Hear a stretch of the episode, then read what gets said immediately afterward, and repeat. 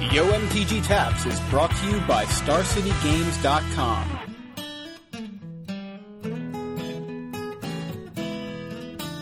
On October 16th, the StarCityGames.com Open Series hits Nashville for the first time ever, and this event is going to be huge. We're talking hundreds of players, over $10,000 in cash prizes, at least eight players qualifying for the 2010 StarCityGames.com Invitational, live coverage on the StarCityGames.com website, tons of side events, and as much Magic the Gathering as we can pack into one weekend. So make plans to join StarCityGames.com in Nashville, and we'll see you there.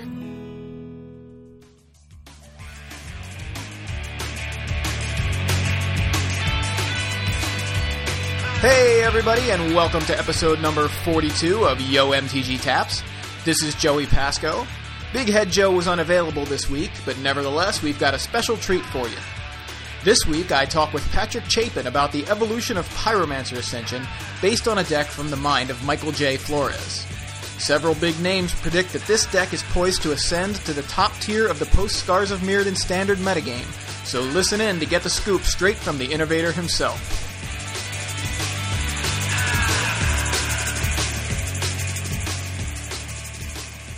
Hey, how you doing, Hey, man? how's it going? Fantastic. How you doing? Pretty good. Did So, you need uh, to call me back, or are we recording right now? No, I, I can just I just clicked record just now, so uh, you're onto this uh, Flores Pyromancer Ascension list recently. I noticed. I Uh, think that deck is sick. Like it's mm, you know pretty significantly different, but um, so the way it started, I said in the days leading up to states that I thought that the uh, the strategy that I would recommend to people Mhm. would be either uh, blue red control, um, like Jerry's deck, right. or uh, or blue white red Venser, which is which is my deck, but it's I mean it's basically the same as Jerry's deck. Like Jerry and I are both playing the same sort of deck, you know, Right. and they're actually kind of converging the more that we talk. Um, or the other one I suggest is Pyromancer's Ascension, another blue red deck, obviously, but because I really think blue red is such a good color combination right now. Yeah. But uh, I think I said that um, I think Pyromancer's Ascension would be like if somebody was not going to play a Jace control deck, Pyromancer's Ascension would be the deck that I'd recommend, and that would only be if they uh, if they figured out how to make it work. You know, like I don't I didn't yet know how to make it work, hmm but uh, believed that it could be done. And uh, and then after states came around, I took a look at Flores's lists and um, definitely interested in trying to make Ascension work. You know, talked to him a little bit, um, got uh, got some positive feedback, and uh, he was very uh, very helpful in explaining some of the the choices and some of the thought process that went in, as well as what could have been improved. And uh, oh, and and of course sharing some of the reservations that that uh, like for instance that Oath had regarding some of the card choices, and uh, ended up meeting up with Brian Colwell to to do some testing, and uh, I started just playing Flores as exact 75, and uh, pretty quickly determined that was not in fact a fan of the trap kill. Flores is Pyromancer's Ascension that kills with, or it, it killed with uh, a bunch, it had a bunch of archive traps and trapmaker snares and ravenous traps. Right. And the archive trap, like basically the combo is that once he gets an ascension active, he trapmaker snares, which doubles to get two archive traps, and then each of the archive traps doubles, so it decks anybody. Right. And then the ravenous trap is in there so that people who have Eldrazi can be beaten. Right. And uh, and the the problem I was kind of encountering is that it was like there's too many dead cards. You know, like you're like it was all fun and games when I didn't draw very many of the kill cards hmm but uh, but ended up just thinking about how much better. You know, Cole and I were talking, and we were just thinking how much better it would be if, uh, like, we don't lose very many games when we get an Ascension active anyway. You know, like why actually combo people out? Because I remember one of the things we always used to do, you know, last season was sideboard out time warps against a lot of people and end up just turning into this sort of blue-red control deck that uh, buries people in the card advantage from a Pyromancer's Ascension. And uh, so I think the, the the list that we end up playing now is like um, you know, it's like something to the effect of four lightning bolt, four burst lightning, uh, four Pyromancer's Ascension, four preordained, four See Beyond, um, three Jace Beleren, and I had Treasure Hunt initially, but Jerry talks and sent it to me. And yeah, I uh, was wondering about just- that choice too. Like the, I know Mike was using Treasure Hunt as well. Yeah, Nice. yeah, I was using Treasure Hunt, but it just wasn't performing for me at all, and I wasn't really short of ways to activate an Ascension. I just wanted some card drawing, and the Treasure Hunt was just not doing the card card drawing I wanted.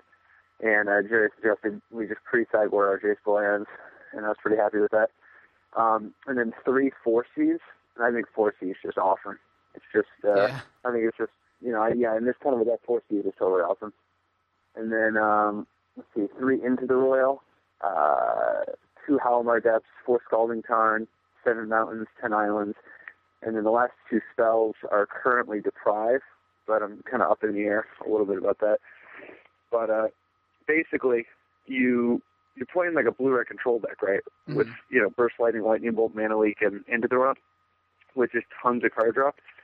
But you have this this inevitability because you just sort of I mean, you eventually can trigger your ascension and then just go nuts with the card advantage. And even though you don't combo people out uh, most of the time, it doesn't take very long where you just you know you can just burn them out of nowhere. You know. Oh, and two call mines. That's the other card I was I was Okay. forgetting. It's two call mines. Yeah, I like having a second call to mind so that you can actually never, you know, so you can make sure that you, no matter how far behind you are, you can, you know, finish Oh, people off with yeah. just an endless stream of bolts. Yeah, so yeah, no time warps, but it's pretty freaking amazing because the format isn't configured to beat combo decks right now. You know, there's no Esper Charm, there's no of Genesis, and uh, and there's less Celestial Purges than there should be.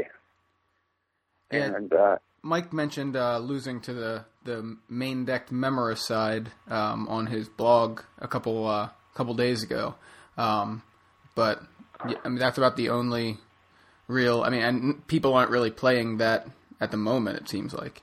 well, I mean, even if what are they going to memorize the the, the Ascensions?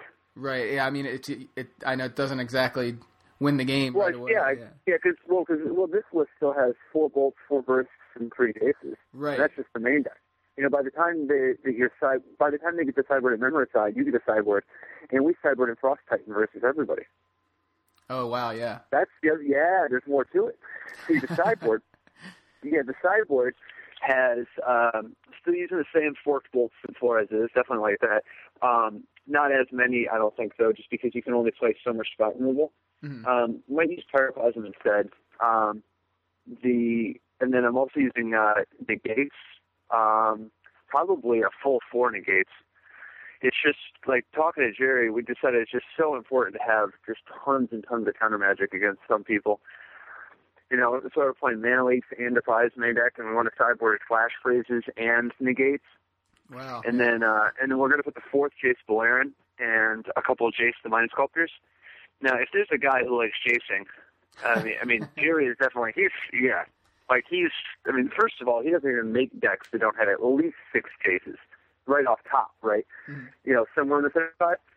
And Jerry's been known to rock all eight. You know, like he's got no shame in his game. So, so uh, we're talking about sideboarding. Um, basically, at least three more Jaces, and then two Frost Titans, and uh, and this lets us transform or threaten to transform into that same blue red deck that Jerry and I keep building. You know, we keep building the same deck over and over again because we both really think blue red control is where you want to be in this format. Just that now we're getting the free wins from Ascension Game One, and when people sideboard in all kinds of crazy, crazy stuff, we can just we turn into a frost type protect deck, you know, Right. with tons of you know tons with maybe and we can even board in a few pyroclasms. So see what is it? It's like um, two or three Jaces, two frost titans, um, like three flash freeze, um, maybe two pyroclasms. I, I don't I don't remember all the numbers yet, but Right. those are the basic types of cards. You see what I mean? Like transforming into a control deck makes it so that the crazy stuff people are going to be doing, like and memory side, and Yeah. that's just embarrassing. When you memorize somebody for Pyromancer's Ascension, the next turn they go, okay, frost Titan you. Right. Yeah. Uh, Frost Titan you. seems like a blowout.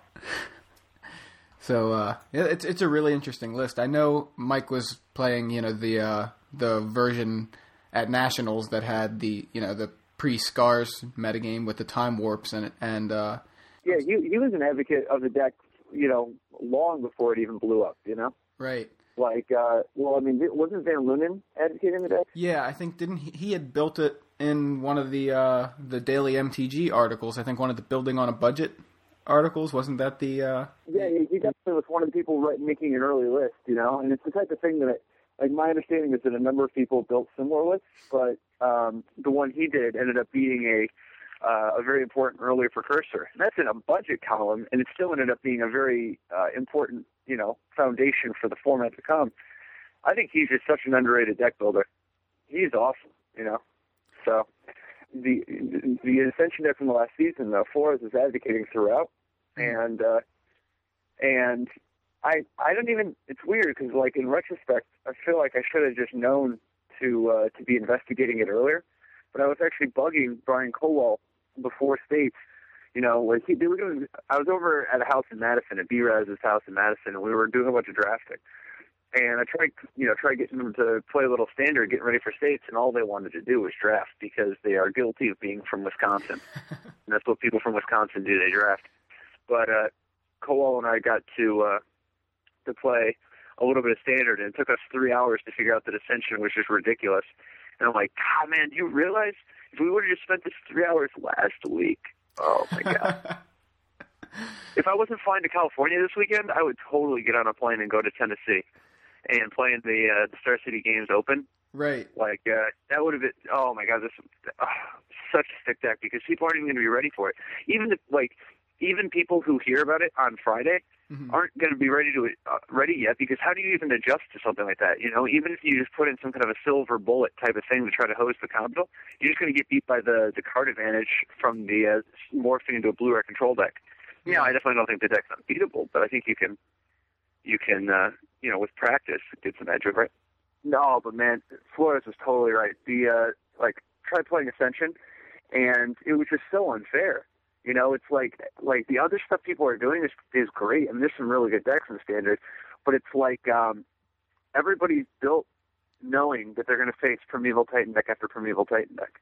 You know, right, yeah. Like Valakut, Valakut and Eldrazi Green, they're both excellent decks but people know that they're going to have to face those. Their decks are loaded with flash freezes. People are playing their spreading seas and their tectonic edges, and people are like people have been testing against those decks nonstop. And and even like blue white. I mean, blue white's decent. Like it's a good deck, mm-hmm. but it's. I mean, do you think that there's any serious tournament player who doesn't have blue white as one of the first couple decks in their gauntlet? Right. And it doesn't mean you can't play it, but it's like, what is blue white doing that is so unfair that it's worth doing it despite everybody preparing against it when you could be playing something like Ascension, which, I mean, first of all, I think, you know, I, I agree with Jerry that blue white control is better than blue white control anyway. Um, but even more than that, Ascension lets you do something that's legitimately not fair, you know, and yeah. people aren't prepared for it yet. What does uh what what does Mike think of your uh, non trap uh, win condition? I guess, or, or you know the fact that that you removed the uh, you know the archive traps and the ravenous traps and everything. Oh, we have, yeah, we haven't even talked about the details yet. Just the night before, I mentioned to him that I was uh, considering taking out the uh, the trap kill, mm-hmm. and he said that uh, he said he was definitely not convinced that the trap kill was the best. Okay. He just it was an idea that he had had, and it was working well. And it was one of those things where, and, and keep in mind when I tested the trap kill, it was still working great, and that's when I that, that's how Colwell and I knew that the deck was going to be sick was because we realized, well, the trap kill is working, but we think we can make it even more efficient. And I think perhaps what happened is that uh, Flores was getting good results with the trap kill, mm-hmm. and there wasn't enough time to eventually get to a point of doing something else because it's one of those why change it if it's working type right. of things, you know? Yeah. But uh, Cole and I were just trying to figure out, well, what else could we do? Because we just really did not want to play with that many kill cards. We wanted to see would it still work if we tried some other things. And uh, so, I mean, I got a feeling he'll be on board because at the end of the day, I don't think Flores is married to the cute, you know, mill combo kill. Right. You know, the the whole point of what Flores was doing was to abuse. Well, first of all, he was trying to find substitutes for Ponder and for for uh, Time Warp, because at the end of the day, the Pyromancer's Ascension deck is very abusable, and Pyromancer's Ascension is a very powerful engine. And the way we, we tried to to make up for those losses is try to make up for the loss of of uh, of time warp and and uh, by just using a lot of card draw, you know, these four Cs and JCs and stuff, and uh, and slowing it down a little bit, a little bit more control on it, you know, having bursts and bolts and into the Roils and leaks and defies. So we're a lot less focused on trying to combo kill as fast as possible. Because if you can't, if we don't, we don't have ponder, and one thing you can try to do is just dig as fast as you can to try to find your ascension. But what we're finding slightly better results with was, well, why don't we dig a little bit slower? We'll just use the good digging, and instead have more tools to survive long enough. You know? Right. Yeah. So I mean, it's definitely the, the yeah, it's the same core thing Flores is saying is that we just want to do something that's unfair. You know, the whole point was to be uh, was to be showing up with a freaking laser gun when everyone else is throwing rocks at each other. You know? right. So uh, another another kind of deck that's I've noticed, you know, or that everybody seems to want to be playing. Well, well mainly it's people want to be playing Koth. It seems like people are excited about Koth. I know you've uh, you've advocated Koth to some uh, extent in in your articles, and um, uh, Cedric Phillips had built a deck, and that that's been pretty uh, well received. Um, I'm just kind of curious, what do you think is uh, right now? Or I guess, what do you think of the various different mono red builds right now, and maybe what do you think is the best Koth deck? Okay, first of all, I think that uh, Koth is awesome. He's every bit as good as they say he is, unless they're foolish and say that he's better than Jace the Mind Sculptor, because it's not even close. But he's, I mean, he's awesome. He's one of the one of the four best planeswalkers of all time. You know, he's super good. But uh, I think there's going to be a ton of mono black, mono red decks for years because of Koth.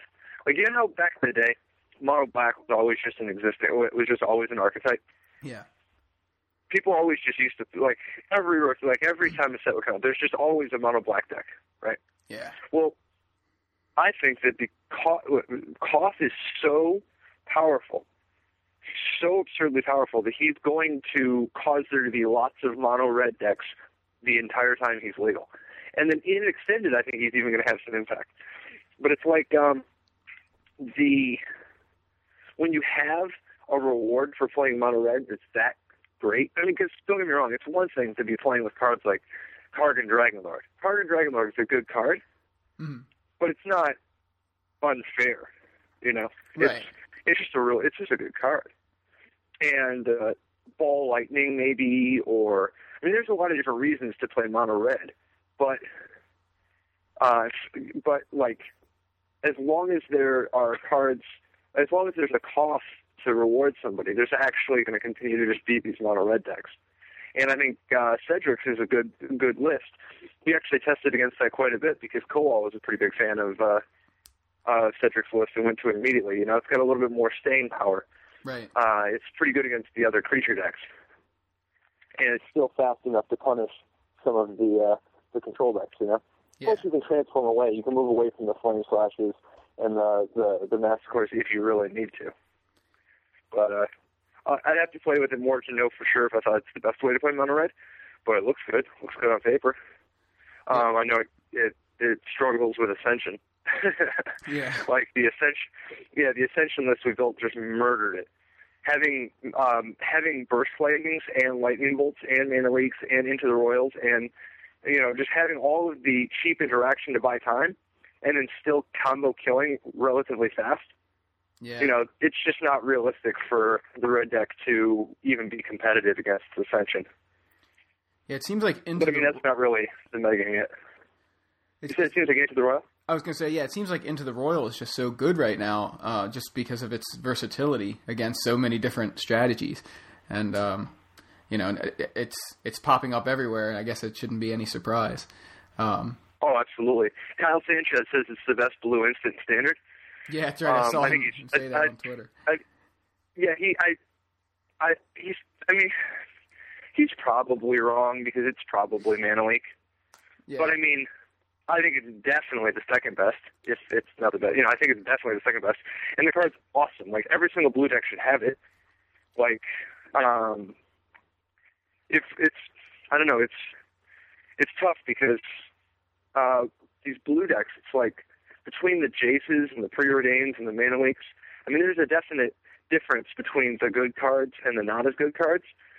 But it shouldn't be that surprising because, like, uh, you know how so often when people are playing a deck, uh, like certain decks as the format evolves, they start to learn certain things about which slots you always play and which ones are changeable. Mhm. Like in Jund, you always play Blood-Braid Elf, right? Right, right. But you, but you don't always play Terminate Right. You don't always play Garruk or Siege Gang or whatever.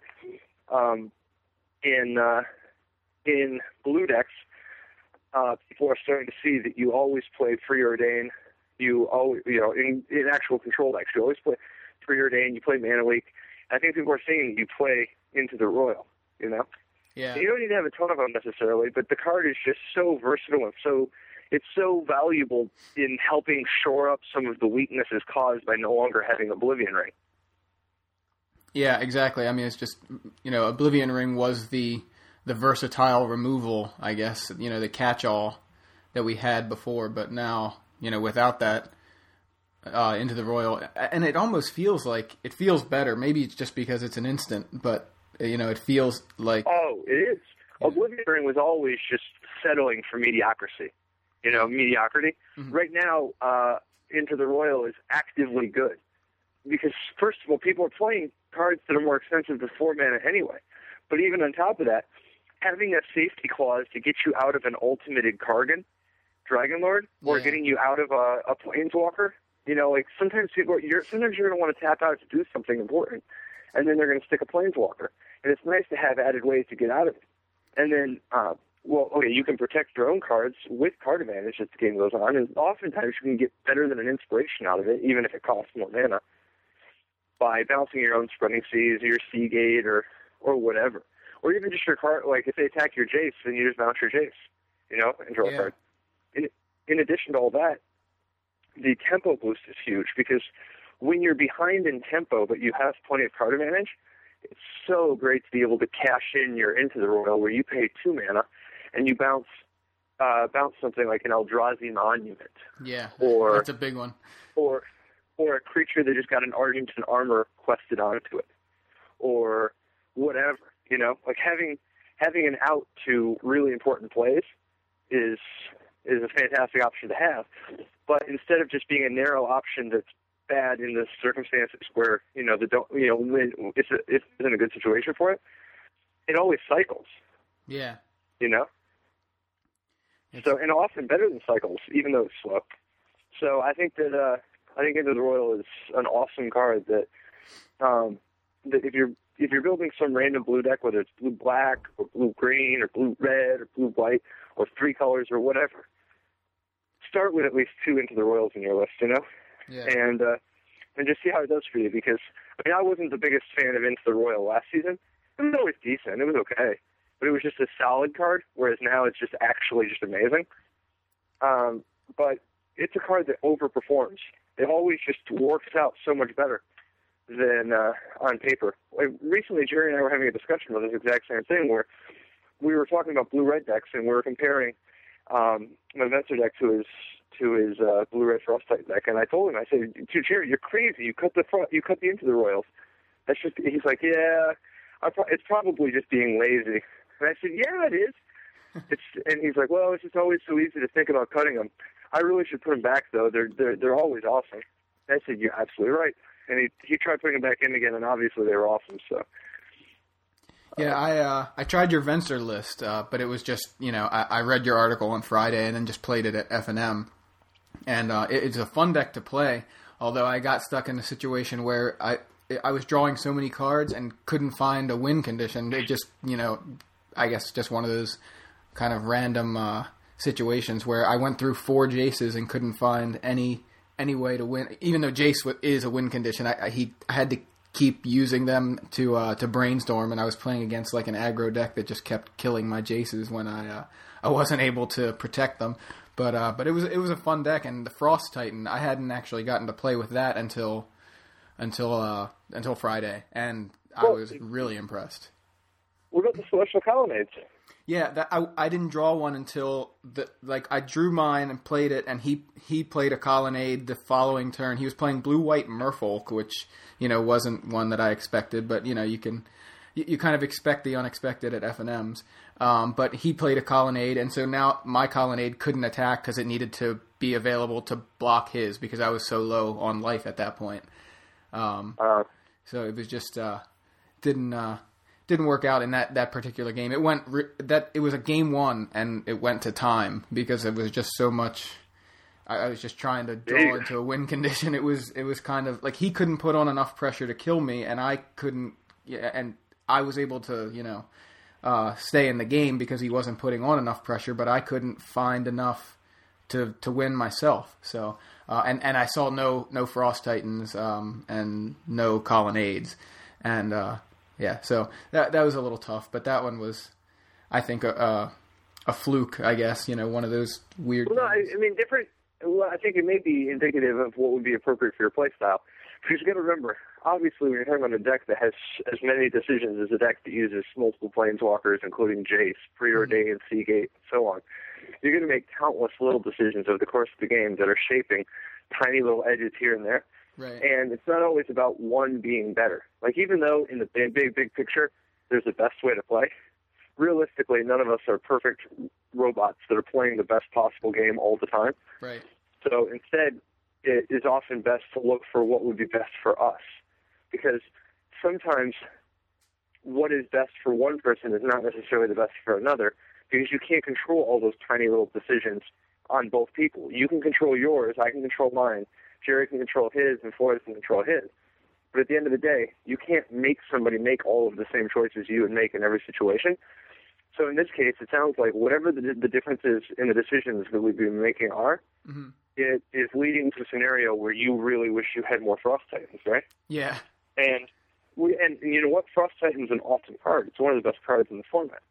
And it's this is a, a time where you could certainly play more Frost Titans.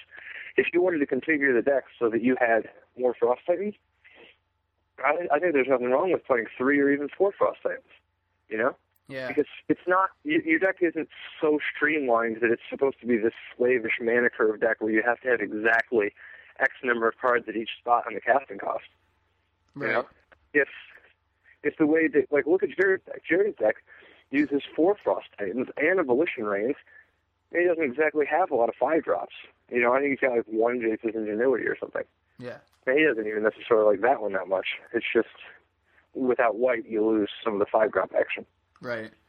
I'm so used to the, the blue white deck that had so many uh, creatures to protect my planeswalkers, like you know Wall of Omens, and then um, Elspeth tokens and things like that, and and also just having the Elspeth tokens kind of uh, you know, that obviously means Elspeth is around to, kind of distract from attacking my Jace, which is going to go ultimate, you know, that kind of thing, or even Gideon to uh, to keep people from from killing my Jace. So like uh, in the you know, like I said, this is the first time I played played that list, so I'm sure I made you know a dozen, you know, more than a dozen mistakes, but uh, but you know. Oh no, no, no! But but you should. It doesn't mean you should discount them. Like regardless, everybody playing is always making tons of mistakes. You know. Yeah.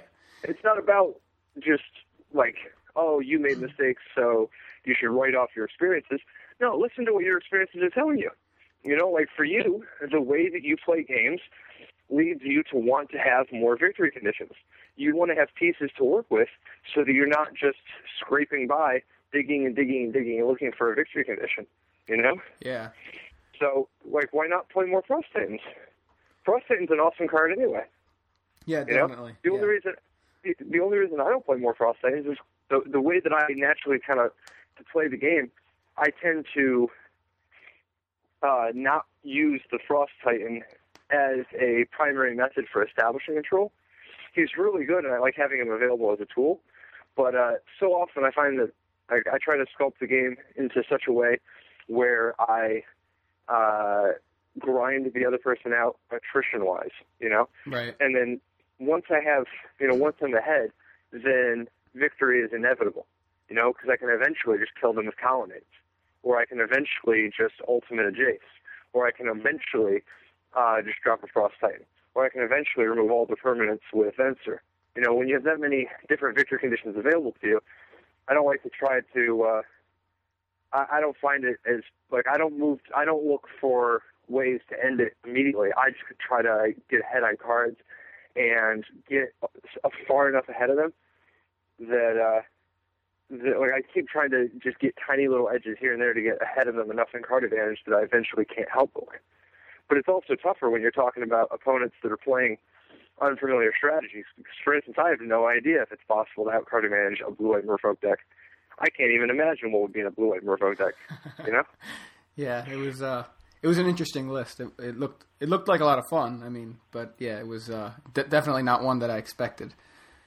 So, uh, but yeah, it, it, was fun to play the Venser list. But obviously, you uh, you think that the the Ascension list is outclassing the yeah, Venser list at this point. Well, no, I mean, keep in mind, I still I, I still think the Venser list is very good, and I think the Jerry's blue red deck is very good. You know, but uh, I think there's nothing wrong. Like, especially if somebody has a lot of experience, like if they've been practicing with uh, either Jerry's style or my style of control. Um, there's something to be said about playing a strategy that you're familiar with. You know, it's not right. always about switching to the latest greatest thing.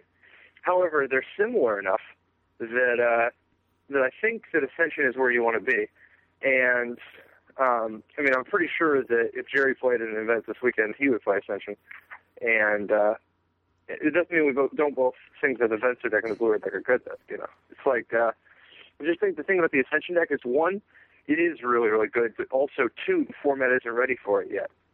Right. You know, people will probably be a lot more prepared two weeks from now because uh, eventually people are going to start practicing against it and starting to figure out little things like how much pressure is needed against it and how many ways you can actually interact with it. And uh, and it's also been kind of helping the dredge vine has a little bit fallen off, you know? Right. Yeah. So that there's a little bit less like Leyline of the Void. Yeah, I was kind of surprised. I mean, I know back at Nationals, and obviously that's a a metagame that was it's two months old and missing. You know, now we're missing a thousand cards from that particular environment. But um, you know, we were talking about how important Graveyard Hate was, and it seems like, I mean, it doesn't even seem like people are playing with Vengevines anymore. It's it's uh kind of oh yeah, but that's that's because Vengevine isn't even that good in this format.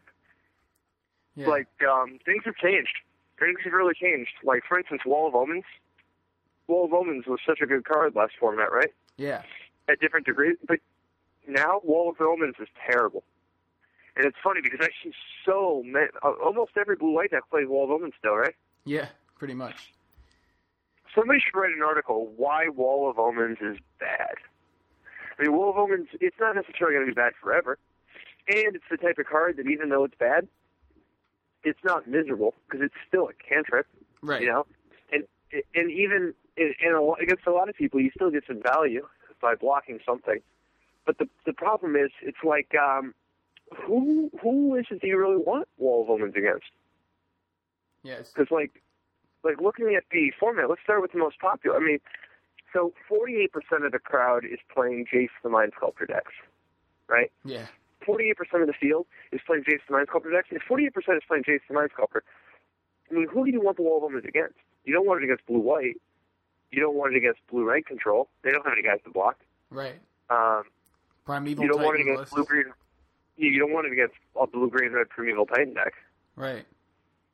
Uh, do you? So I guess maybe you want it against like some kind of a Naya deck.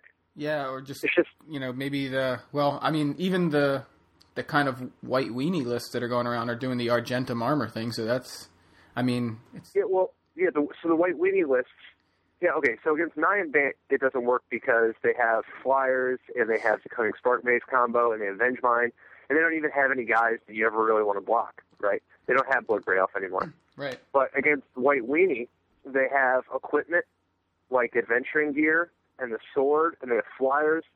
I mean, it doesn't really effectively block anybody in a white weenie deck because they make each of their guys into huge monsters. Right. And then uh, outside of the Jace decks, like, yeah, what about red? Like, surely it's got to be good against red deck, right? Yeah, only Except- Goblin Guide basically. And every red deck has four Searing Blaze that you just turn on for no reason. yeah. It's it's Plus, they have Car- they have Kargan Dragonlord to fly over, Plated Geopede, bash through.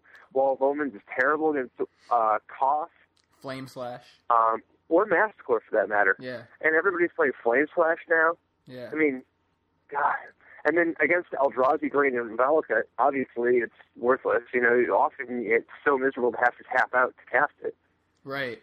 Not tap out, but even like early, just it'd be nice to have mana leak to counter cultivate against them some of the time. You know. Yeah, absolutely. Um, and So I guess if I if I could if I could pass on one thing about blue white, if you don't want to give up blue white, I understand completely. There's nothing wrong with wanting to play blue white. You know, I think blue white's better. I think blue black might actually be better as well.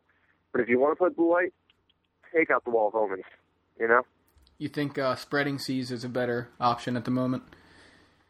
Uh, well, I think spreading seas is a better option than wall of omens, but it doesn't mean that I think you should play spreading seas. Yeah, I was going to ask Maybe you you should that. play spreading seas. Um, I'm not sure. Um, I'm really not sure. I know I play spreading seas in my Adventure deck, Right. and I think that spreading seas is a good card.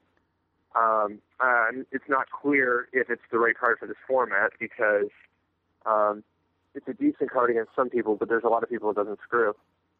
Uh, it doesn't mess up too much. So I think spreading seas is a card to consider, but it's definitely not an auto include. Right. Uh, like I mean, like Preordain and Mana Leak are pretty much auto includes, but uh, I think Spreading Seas is negotiable. I mean, like for instance, I think Jerry's list is right to not play them. Yeah. Yeah, it's it's I can see exactly what you mean. It's definitely got it's it's got its good matchups and it's, you know, that matchups where it's just a cantrip that kind of does nothing. Um, well, you, you, you got to make sure that you actually want what it's giving you. Like for instance, you may say, "Oh, I like the Spreading Seas against an Eldrazi Green deck or a Valakut deck." But if the game's not going long enough for you to actually care about a Valakut sitting in play or an Eye of Ugin sitting in play, mhm. then you're the one spending. Even if you put it on an Eldrazi Temple, you're costing them one mana, and you're costing yourself two mana. Yeah. Well, you get a card out. So- well, it replaces itself, I guess. Yeah. Yeah, see, you have to. In order for it to really be worth it, you have to care.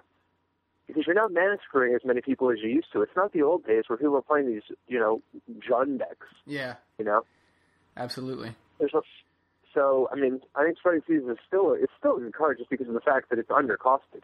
You know, it's an efficient card, and if you're in the market for that sort of thing, and I think every blue white deck needs to have a lot of answers. Like you got to have ways to deal with people's celestial colonnades or creeping tar pits.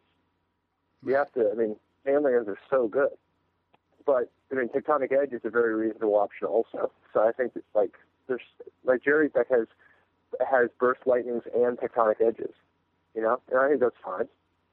I just think that uh, Wall of Omens has got to go. You know, what you replace it with, that's on you. But Wall of Omens, this is not the time for it. Cool. Thanks for uh, for being on the show again. We uh, you're always welcome to be on. We we love having you on, so uh, I appreciate it. Oh, absolutely, man. Thanks for having me.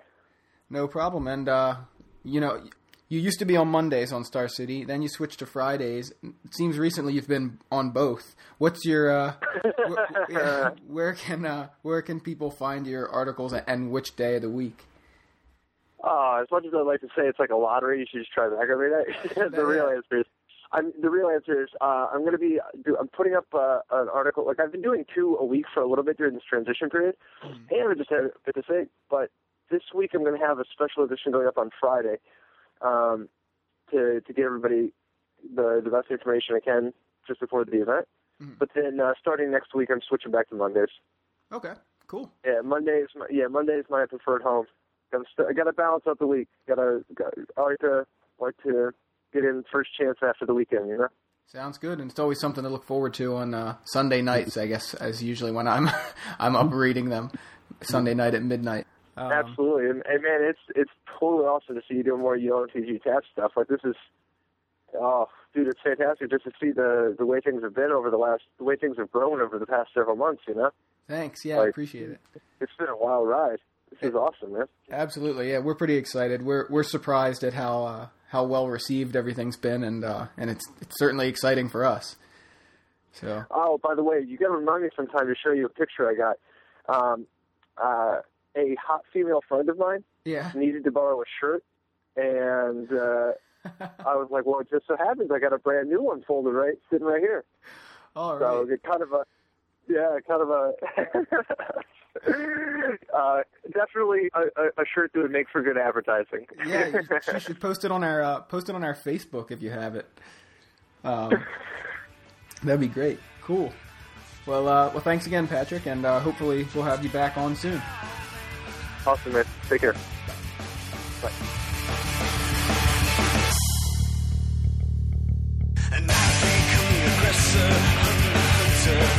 YoMTG Taps is available every Friday on StarCityGames.com.